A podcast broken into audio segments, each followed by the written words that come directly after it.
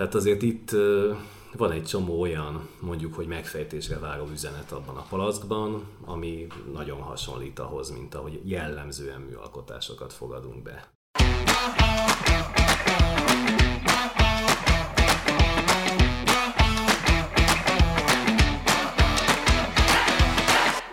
Sziasztok! Ez itt a Kultrahang Podcast második évadának második adása. Én Luca vagyok. Én pedig Edina. És a mai részben egy nagyon régi vágyunk teljesült, mert hogy egy olyan kedves barátunkat hívtuk meg beszélgetni ma, akinek a neve az elsők között merült fel, amikor Edinával arról ötletelgettünk, hogy kikkel szeretnénk beszélgetni. És hát ugye, ahogy azt a bemutatkozó részünkben említettük, a podcast filozófiájának nagyon fontos része az, hogy amikor mi egy művészeti alkotást befogadunk, az úgy történik, hogy azt egy jó társaságban, egy jó pohár bor mellett megbeszéljük. És a mai vendégünk ennek a jó társaságnak már évek óta gyakorlatilag állandó tagja, és általában ő felelős a jó pohár bor kiválasztásáért is, mert hogy ezzel foglalkozik. Vendégünk nagyon kedves barátunk, Hegyi Gábor, Szomelié, borszakértő, intellektuális kocsmáros, majd itt a fogalmakat még tisztázzuk. Szia Gábor! Mindenképp, sziasztok! Nagyon köszöntöm az összes kedves hallgatót. Nagyon örülünk, hogy itt vagy velünk.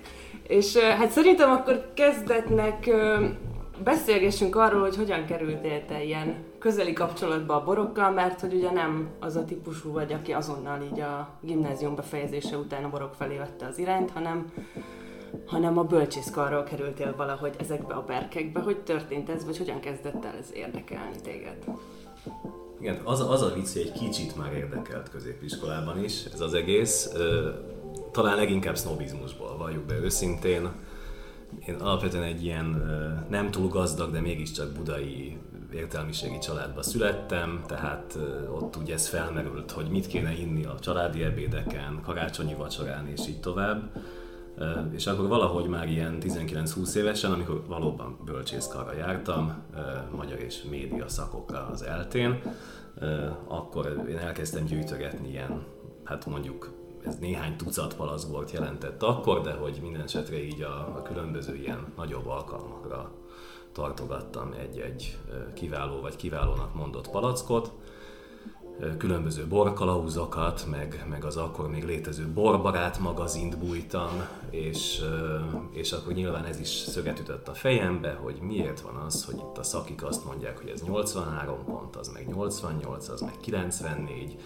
Szóval valljuk be őszintén, hogy van ennek egy ilyen kicsit ilyen ismeretelméleti, vagy, vagy tudom is én milyen fajta kíváncsiság is a hátterében, hogy, hogy, hogy elkezdtem megpróbálni megérteni azt, hogy mit értenek borszakértés alatt.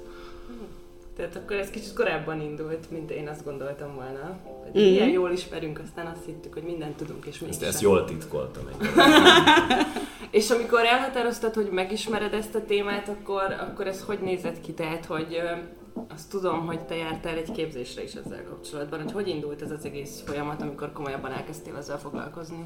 Ilyen, ilyen szomelié tanfolyamra uh-huh. iratkoztam be 2004-ben, azt hiszem először, mert hogy egyrészt, egyrészt vendéglátással is szerettem volna foglalkozni, másrészt pedig úgy tűnt, hogy ez, ez egy ilyen megfelelő elmélyülési út lehet a továbbiakban. Ugye ez a vicc a borban, hogy nagyon, nagyon mélyre húz. Tehát először csak azt hiszed, hogy jó, tartok egy pár bort otthon.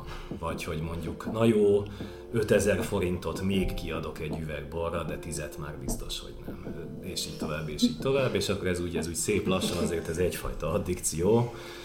Nagyon be tudja húzni az embert, hogy már, már a saját magad által kijelölt határok is szép lassan elmosódnak, és, és egyre, egyre inkább ezzel kelsz és ezzel fekszel. Aztán igaziból valljuk be őszinte, hogy én kulturális újságíróként dolgoztam, meg kritikákat írtam, irodalomról, színházról, tehát valójában így szakmai szinten nagyon sokáig nem gondoltam én azt, hogy, hogy ez lesz az én jövőm, és aztán azt hiszem, hogy ehhez a 2008-9-es gazdasági válság kellett, amikor azért az én különböző kultúriparban működő munkahelyeim azok azért hát eléggé bizonytalaná váltak.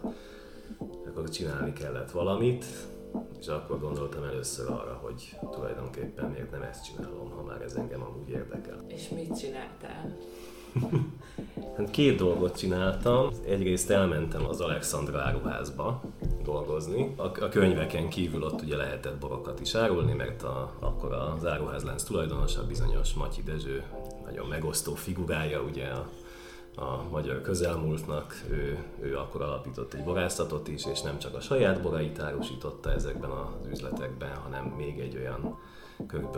300-350 más tételt is, zömmel persze hazai neves, akkor már nevet szerzett borászatoktól. Úgyhogy ez volt, a, ez volt az egyik lépése ennek a pályamódosításnak.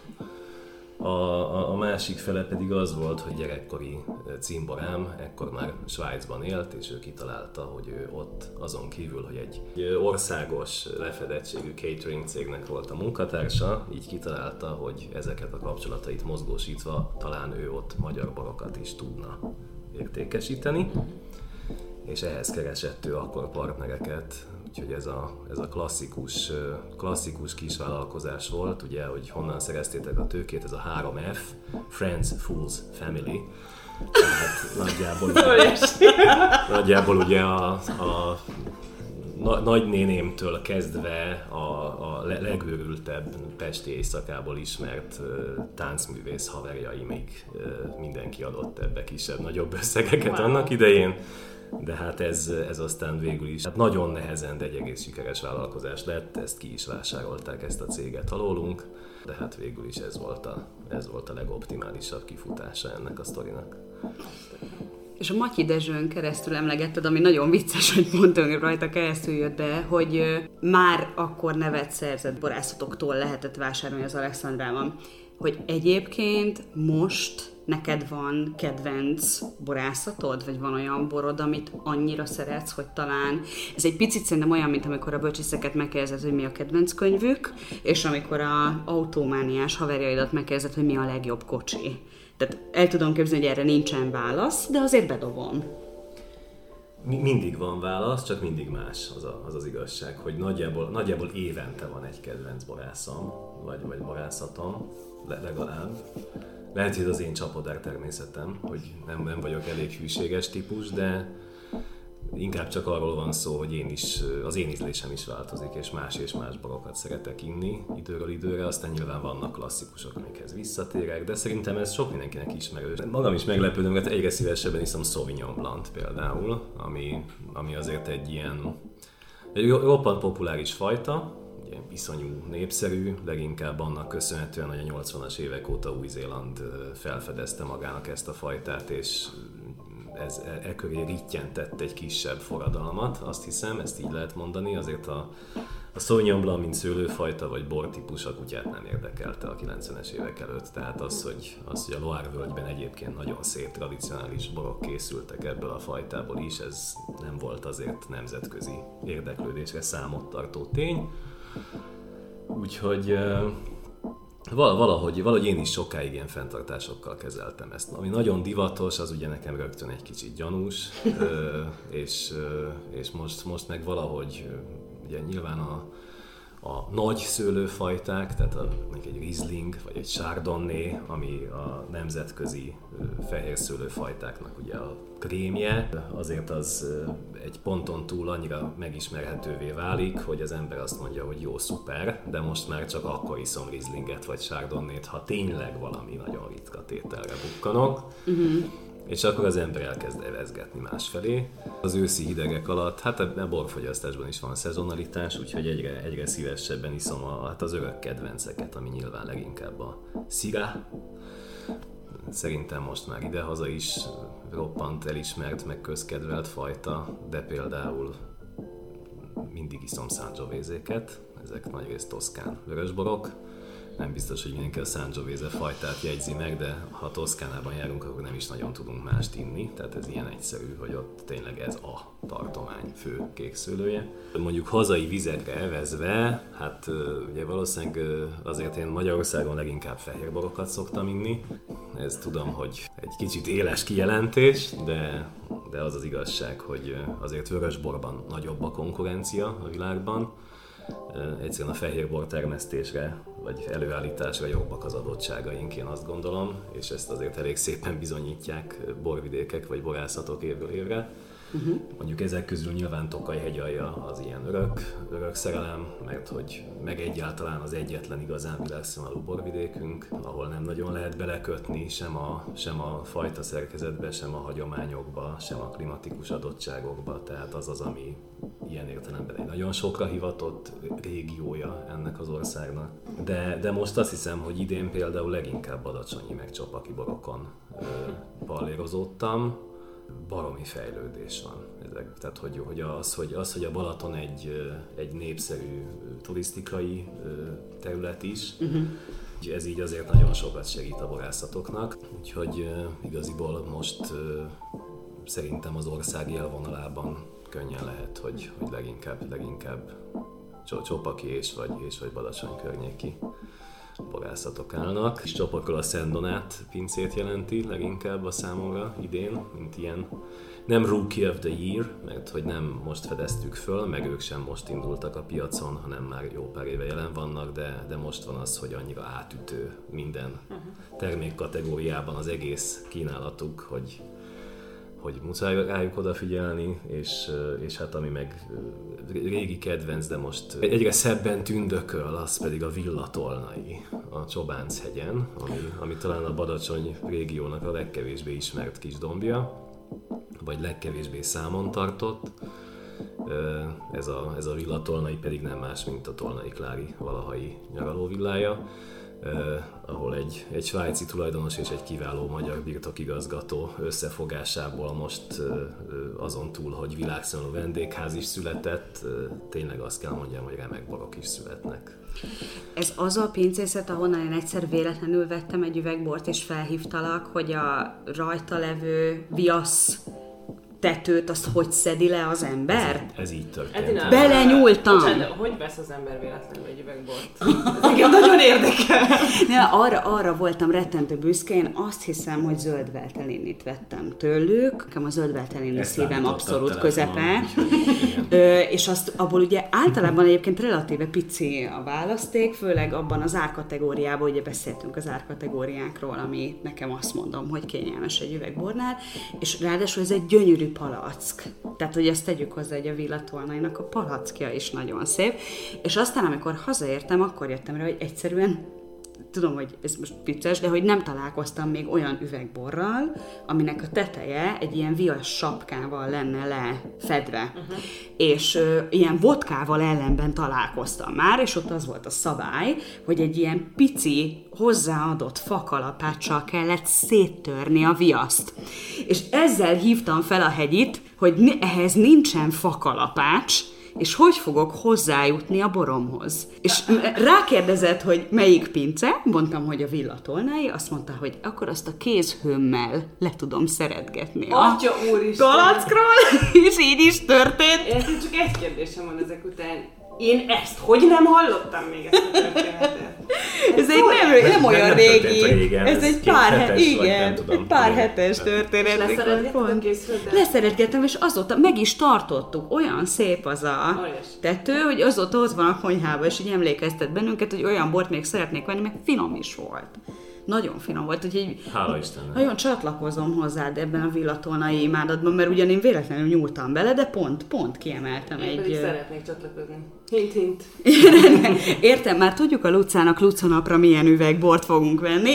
Igen, bár engem általában a vörös bor könnyebb meghódítani. De hidd el, hidd, hidd, de adok hidd. Készítenek vörösbort is. Oh. És az is jó. Csobáncon. Sőt, elsők között kezdtek a Balacsony régióban azt hiszem kékszőlővel foglalkozni. Marha és az is, az, az, az, azok között is akad nagyon jó. Oh. Igen, igen. Hát ez óriási. Lehet, hogy csak az én kontroll freakségem kívánja, de hogy mielőtt nagyon belemegyünk a részletes borfajtákban, tegyünk rendet a fogalmak között, ha nem bánjátok, mert hogy én tök ciki, de ennyi év után sem vagyok százszerzalékosan biztos abban, hogy rád a szomelié egy ö, találó megnevezést, illetve hogy mit csinál egy szomelié pontosan, és lehet, hogy nem vagyok ezzel egyedül. Úgyhogy elmondott Gábor, hogy egyrészt hogy nevezette magad a borral kapcsolatban, másrészt milyen kategóriák vannak így kb. Hú, azt hiszem, hogy igen, a, a, a lényeget elmondtad, nem? Hogy intellektuális kocsmáros. Az, ezt én most két éve találtam ki magamnak, hogy legyen ez a, ez a hivatalos műfaj megjelölés. Ráfér a kártyádra? Szép kurzív, apró betűkkel még igen. Én alapvetően borkereskedő vagyok azért, ez, ez most már kimerem mondani, hogy tíz, több mint tíz éve így van. A, az, hogy én ugyan dolgoztam étteremben is, az még mindig nem biztos, hogy jelenti azt, hogy én sommelier voltam. Azért a, azért a sommelier szakma az, az az enyémnél egy sokkal szertágazóbb tudást feltételez egyrészt, másrészt meg hát még, még sokkal több szorgalmat és alázatot, szóval azért a, azért a sommelier az elsősorban egy vendéglátóipari szakember, aki, aki nem csak a borokról, hanem más szeszes italokról, sőt más nem szeszes italokról is, tejákról, kávékról, ásványvizekről, stb. maga biztosan tud nyilatkozni Tradicionálisan egyébként például a szivarajánlás is a szomeliék feladata volt. Ez nem tudom, hogy ma még hány helyen van így, tekintve, hogy a dohányzás ugye egyre kevésbé számít bele a divatos gasztronómiai tevékenységek De közé. azért van egy gasztronómiai Hát mindenképp, persze. És hát ami a kulcsa ennek az egésznek az az, hogy elsősorban az étel és borpárosításokért felel, aki szommelierként dolgozik, tehát ez azért egy elég magas szintű konyhát, meg egy magas szintű borválasztékot feltételez.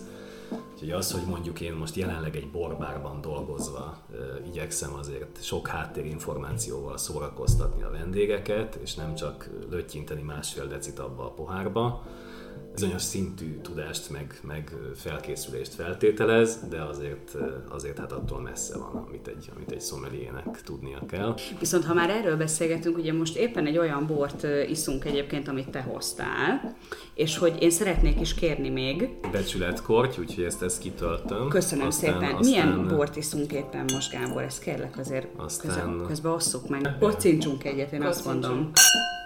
Óriási. Minő muzsika. Hát nem, nem túl meglepő módon szirá. Sokkal stílszerűbb lett volna, hogy egy villányi borral érkezzek a helyszínre, mert hogy azért minket tényleg ez az Ördögkatlan Fesztivál köt össze egyebek mellett. Vagyis azt merem mondani, hogy a, hogy a barátságunk fennmaradásában nagyon nagy szerepe van annak, hogy évről évre az Ördögkatlan Fesztiválon kötöttünk ki, amit egyébként mindenkinek ajánlok, tehát ez egy, ez egy csodás, csodás egyszerre kulturált és egyszerre pogány összejövetel. Valami nagyon nagy mágiája van ott, ott, ott sok mindennek, Baranyának, a Bérces Laci Móni féle szervezésnek, a, a résztvevőknek, a fellépőknek, a büféseknek, a nem tudom én, a helyi buszsofőröknek, szóval, hogy, hogy úgy nagyjából, nagyjából mindenek és mindenkinek, ami ott található, annak van egy ilyen olyan összhatása, ami szerintem úgy kb. legkésőbb 14 éves kortól fölfelé, én azt hiszem, hogy, hogy előírható mindenkinek. A 14 éves korhatárt is csak azért említem meg, hogy én az alkoholfogyasztást is nagyon javasolnám. Lévén, lévén villány környékén járunk, ott azért szerintem legalább, legalább egy rozéfröccsel azért illik megkezdeni egy középiskolás diáknak az ismerkedést a dolgokkal. Úgyhogy...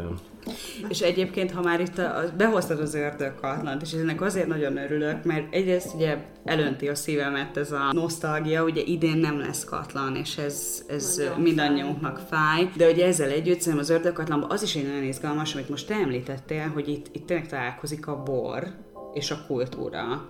És egy kicsit szigorúbban véve most a kérdésemet, a bor és az irodalom. És hogy te mind a két is, Ajaj, és hogy igen. te mind a két területen voltál aktív.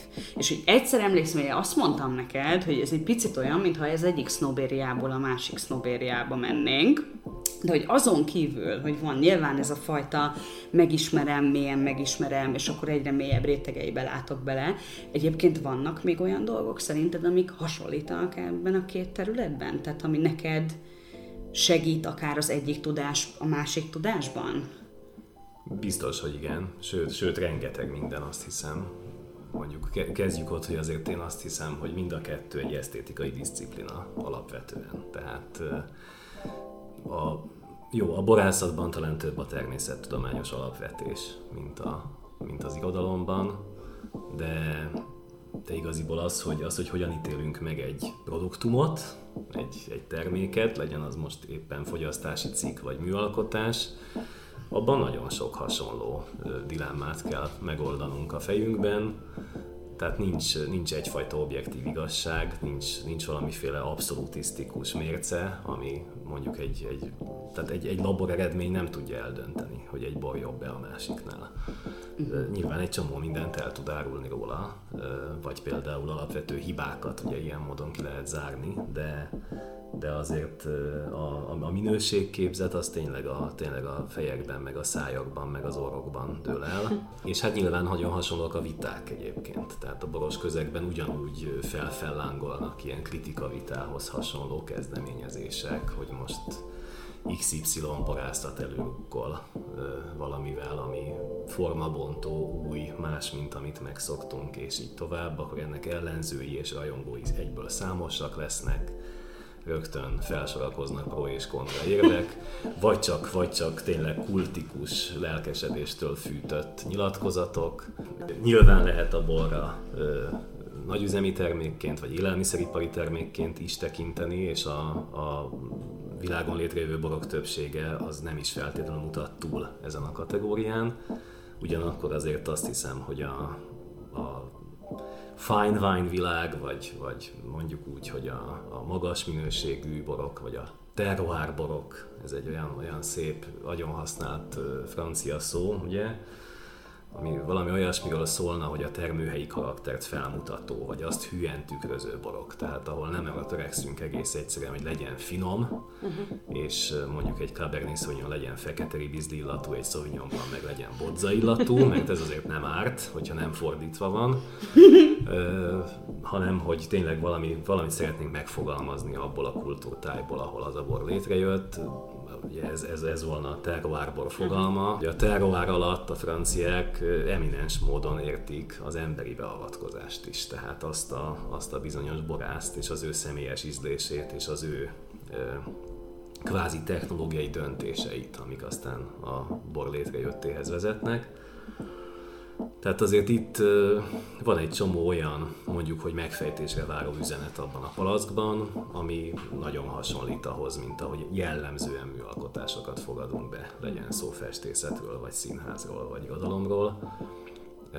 Ugye azt gondoljuk, hogy van valami mögöttes értelem is uh-huh. abban, mint amit egyből látunk, hallunk, érzékelünk, tapasztalunk, és azt is gondoljuk, hogy valamiféle műveltség vagy, vagy előzetes tudás birtokában, meg kellő lelki-szellemi nyitottság birtokában, ugye ezekhez az üzenetekhez mi hozzá is fogunk tudni majdan férni. Hát nem akarom túl misztifikálni a dolgot, mert így is rengeteg snob reflex övezi ezt az ágazatot, vagy ezt a szakmát, amit űzök, de hogy mindenképpen vannak ilyen pillanatok ebben az életben, amikor uh-huh. üldögélünk egy pohár fölött, és, és megfejtünk, vagy, vagy ha tetszik, interpretálunk, vagy értelmezünk dolgokat. De... Amikor én a bor filozófiáját olvastam a Hanvas Bélától, Emlékszem, hogy az volt benne a legsokkolóbb gondolat számomra, hogy ő így párosítja a bizonyos fajta irodalmi vagy nem irodalmi szövegeket, ugye mivel lehet újságot olvasni, mivel nem lehet újságot olvasni, borokhoz. És hogy te csinálsz ilyet? Tehát van olyan olvasmányod, amihez bontasz bort, és van-e olyan olvasmányod, amihez kifejezetten egy fajta bort bontasz? Szinte biztos, hogy igen. Mondjuk a Hanvas Bilában az a fárasztó, hogy ugye ő mindenhez párosít borokat, tehát társasághoz, érzelmi állapothoz, hogy szerelmesek vagy barátok, stb. stb. Kicsit sajnálom, hogy ugyanazt a néhány bort párosítja, ugye, amit ő, ő ismert és szeretett annak idején a, a maga korszakában. Ugye nyilván az olvasás rovására megy egy idő után, hogyha folyamatosan iszol, de, de azért be lehet osztani. Van, van egy csomó olyan könyv, ahol ugye, ahol ugye eleve elárulja magát a könyv, hogy, hogy igaziból milyen bort szeretne inni a, a főhős, a stb. Nekem ugye van például egy olyan nagyon kedves kis borvidékem Olaszországban, amit úgy hívunk, hogy Valpolicella, Verona környéke, kicsit, kicsit észak-észak-nyugatra Veronától, és hát ugye a bizonyos egyik kedvenc írom, Ernest Hemingway írja azt egy helyen, helyesebben adja az egyik szereplője szájába a folyón át a fák közé című kisregényében, hogy épp olyan barátságos, mint a bátyát háza, már hogy tudnilik a valpolicellai borok, feltéve, hogyha a bátyád és te jóba vagytok. Oh. És ezt a, ezt, a, ezt a mondatot nagyon szeretem. Ez óriási. Minden Zseniális. Ilyen, minden ilyen kacskaringós ironikusságával együtt, úgyhogy teljesen egyértelmű, hogy azóta bármilyen Hemingwayhez Valpolicella vöröst kell bontani. Ez, ez hatalmas. Vagy szerintem a populáris kultúrában is a legismertebb borrajongók egyike, ugye hát egy sorozatgyilkos, a, a Hannibal Lecter, a, a Bárányok hallgatnak könyvek főszereplője. Ő egyébként elég sok borért rajong, tehát ugye inkonkrétó szinte receptek vannak, hogy különböző emberi szerveket milyen orokkal fogyaszt elő adott esetben. Uh. Így például a morrásékért rajong, amik pedig hát Burgundia déli részének a nagy hordós érlelésű, komoly, több évtizedes potenciállal rendelkező Chardonnay borai. Úgyhogy, úgyhogy ilyenkor ugye nyilván adja magát, hogy az ember idomul ehhez a szerzői utasításhoz, vagy nem tudom, tehát a, a, a narrátor vagy a főhős karakteréhez, ilyen vagy olyan módon.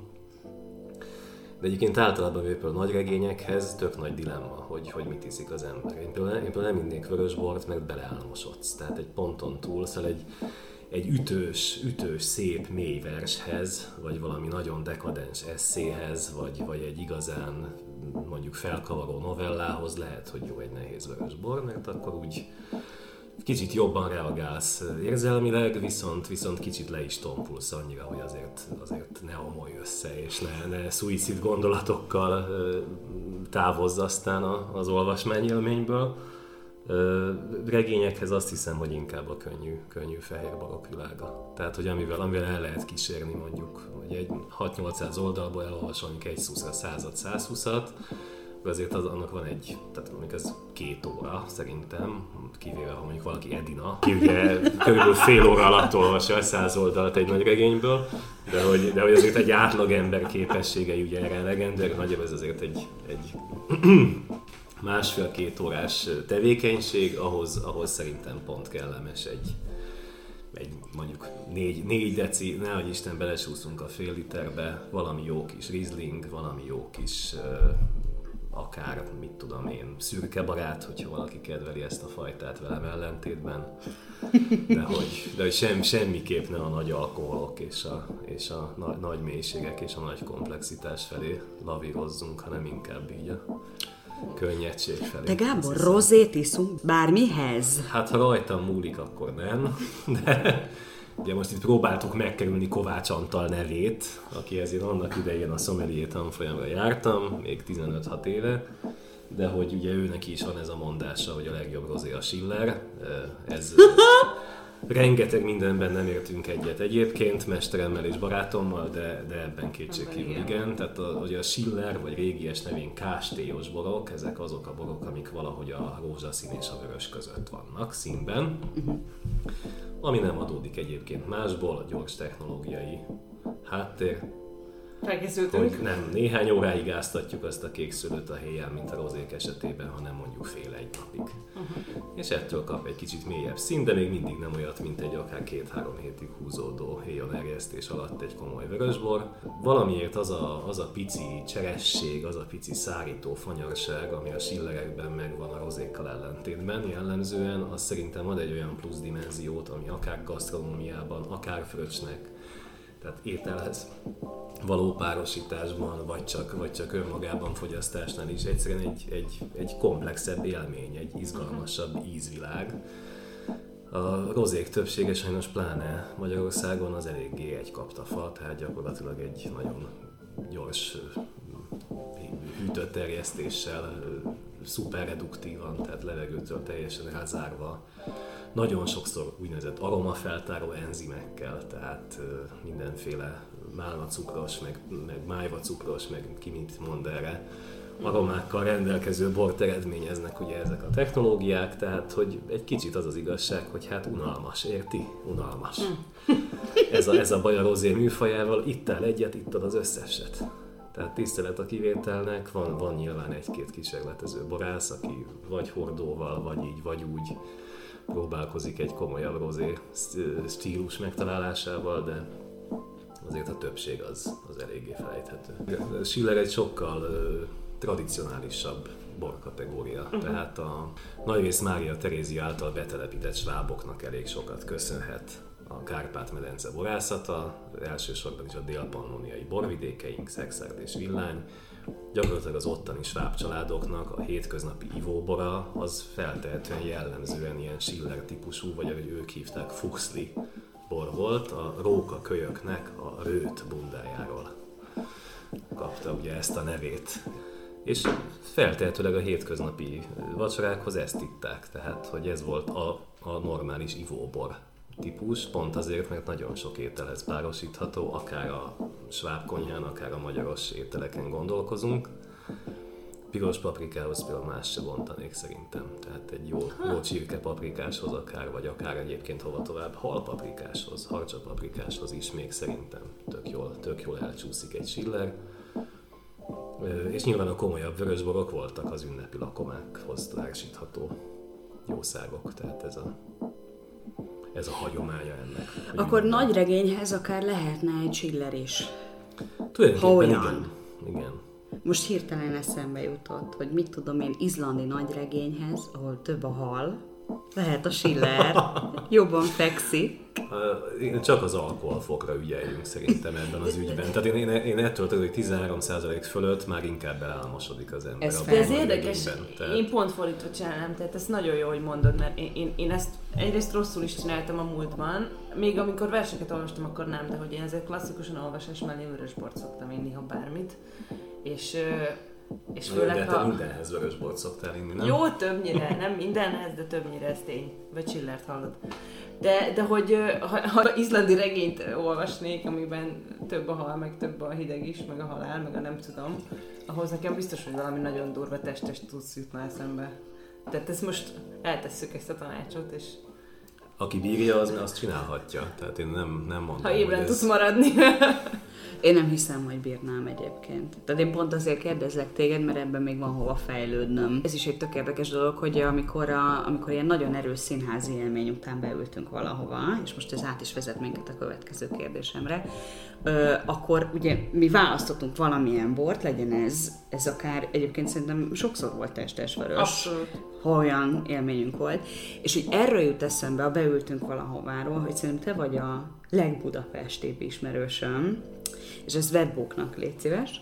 És ugye most ebben a helyzetben, most itt vagyunk egyébként nálam, részben karanténokokból, de egyébként is itthon szoktuk felvenni a részeket, hogy halljatok bennünket, de hogyha nem itt ülnénk, akkor hol ülnénk most, Gábor?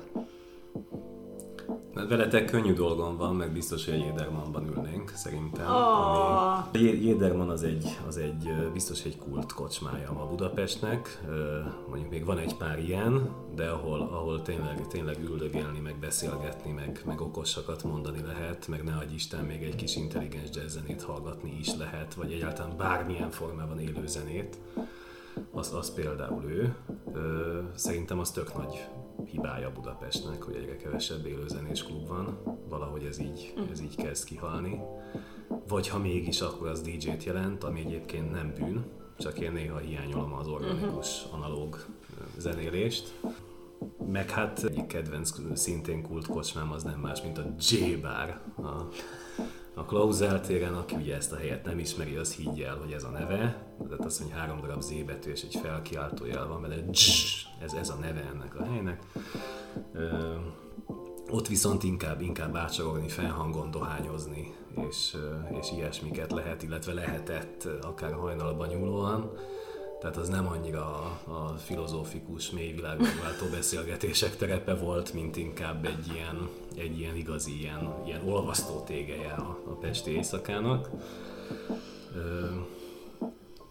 De hát egyébként még, még azért elgondolkozom, hogy hol ülhetnénk. Tehát az a, az, az igazság, hogy, hogy ülhetnénk például egy, egy boros helyen is akár, hogyha, hogyha ugye nem idegenkedünk ettől biztos, hogy egy icipicit feszengősebb talán, mint egy, mint egy jazz kocsma, vagy pláne a dzs, Ami egyébként azért nem került be a kulthely ajánlónkba, mert nem mertük ezt így ilyen bevállalósan kimondani, úgyhogy köszönjük Gábor. Oké, okay. én, én, én vállalom. Rendben, tehát, hogy a, hogy a, a, a Fiaker nevű üzemegység jut eszembe például, ahol egyébként szerintem még nem jártunk együtt, pontosan azért nem, mert, a, mert ők a, a karantén időszak előtt nyitottak nem is olyan nagyon sokkal a Madács téren, ami önmagában szerintem egy, egy bevállalós ö, lokációválasztás a, a csapat részéről ők gyakorlatilag a monarchia borászatát kínálják, tehát a magyaron kívül osztrák és szlovén tételek vannak zömmel az ő választékukban. Mindehez, mindehez pedig egy tradicionális, szintén mondjuk, hogy századfordulós polgári konyhát kínál a hely, tehát hogy, hogy magyarul nagyon jó bécsi szelet, nagyon jó marhapofa pörkölt, nagyon jó stb. Mit tudom én mondjuk túrógombóc, vagy somlói galuska, vagy madártej, vagy szál, és egyebek. Nem lettem éhes. Nem, nem. Kerülnek az étlapra. Nem. Remekül főznek is, valahogy házhoz szállítósdival átvészelték az előző pár hónapos lezárást, úgyhogy remélem, hogy még, még nagy jövő előtt áll ez a klub, mert meg nagyon érdekes ott a, a madácstéri alapvetően ivók, meg, meg hipster kocsmák környezetében úgy beülni, és így eszmét cserélni arról az üzletvezető sráccal, hogy akkor ez a zöld Velterini az miben különbözik attól a Rizlingtől pontosan, amit egyébként a szomszéd készített egy másik Wahaui faluban, a Duna, Duna völgyében, Ausztriában. Úgyhogy, úgyhogy ennek szerintem van jövője, csak, csak még egy kicsit, kicsit még helyet kell szorítania magának ebben a környezetben.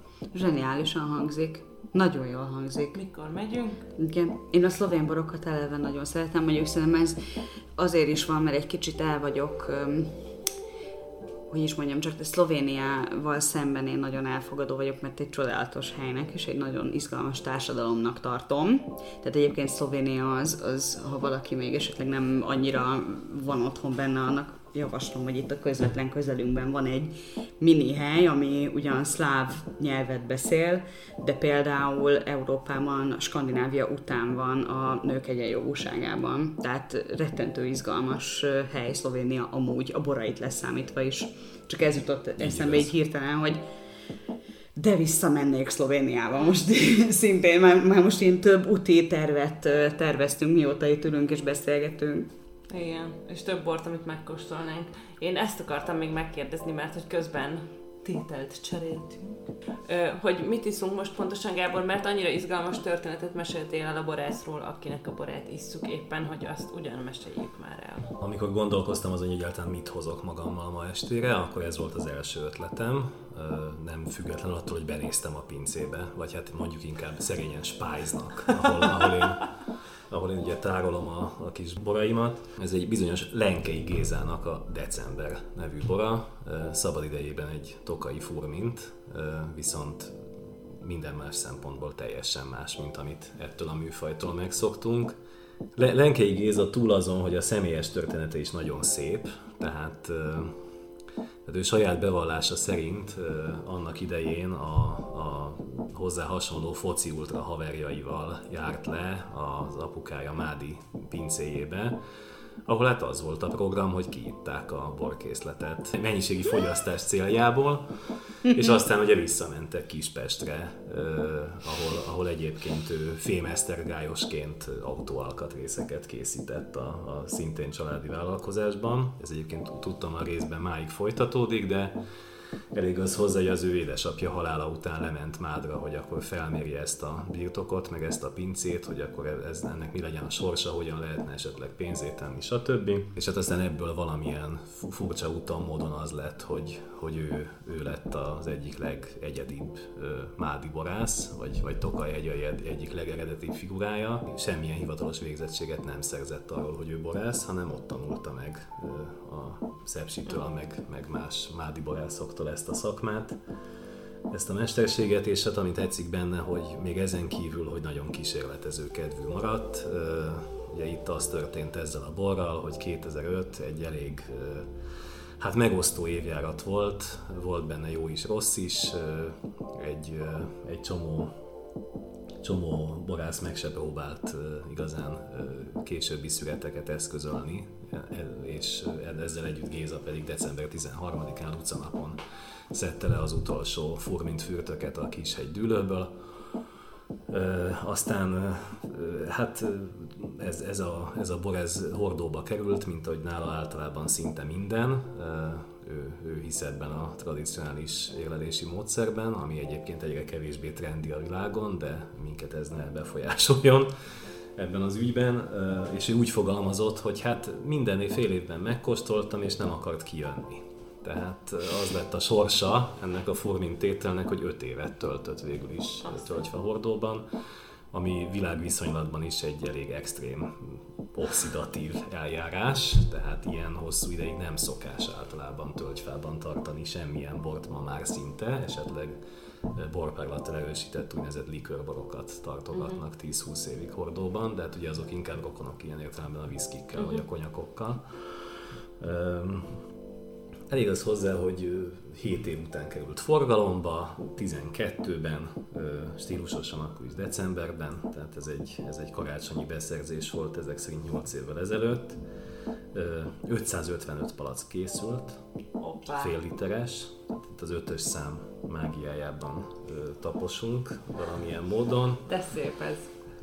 2005-es szüret, stb. stb. Én magam sem voltam biztos abban, hogy ez még egy élvezhető bor ma, de azt hiszem, hogy igen. Tehát nagyon finom. Valami olyasmit fogalmaz meg Tokaj-hegyajáról, amit szerintem nagyon kevés bor képes, pláne száraz iskolázásban, tehát azért nyilván az édesborok azok méltán világhívűek, de a szárazborok között azért nagyítóval kell keresni azt, ami úgy igazán átütő és formabontó és egyedi és, és emlékezetes. Ö, tulajdonképpen, ha akarom, ez lehetne, tehát lehetne száraz szomorodninak is címkézve ez a bor, ami valaha ugye nagyon nagy presztízsű borkategória volt, de ma már szinte kiveszett, vagy eltűnt a borvidékről. Mégsem teljesen az, tehát most nem mennék már bele a technológiai finomságokba, de szerintem nagyon nagyot mutat abban az ügyben, hogy tudnék mire képes ez a régió, hogyha, hogyha jó kezekbe kerül. Hát ez annyira szépen mondtad, hogy szerintem szebb zárszót keresve sem találhatnánk ennek a beszélgetésnek, úgyhogy abból az önzőokból kiindulva is, hogy szeretnénk elmerülni ebben a borban. Szerintem mi most lassan elköszönünk.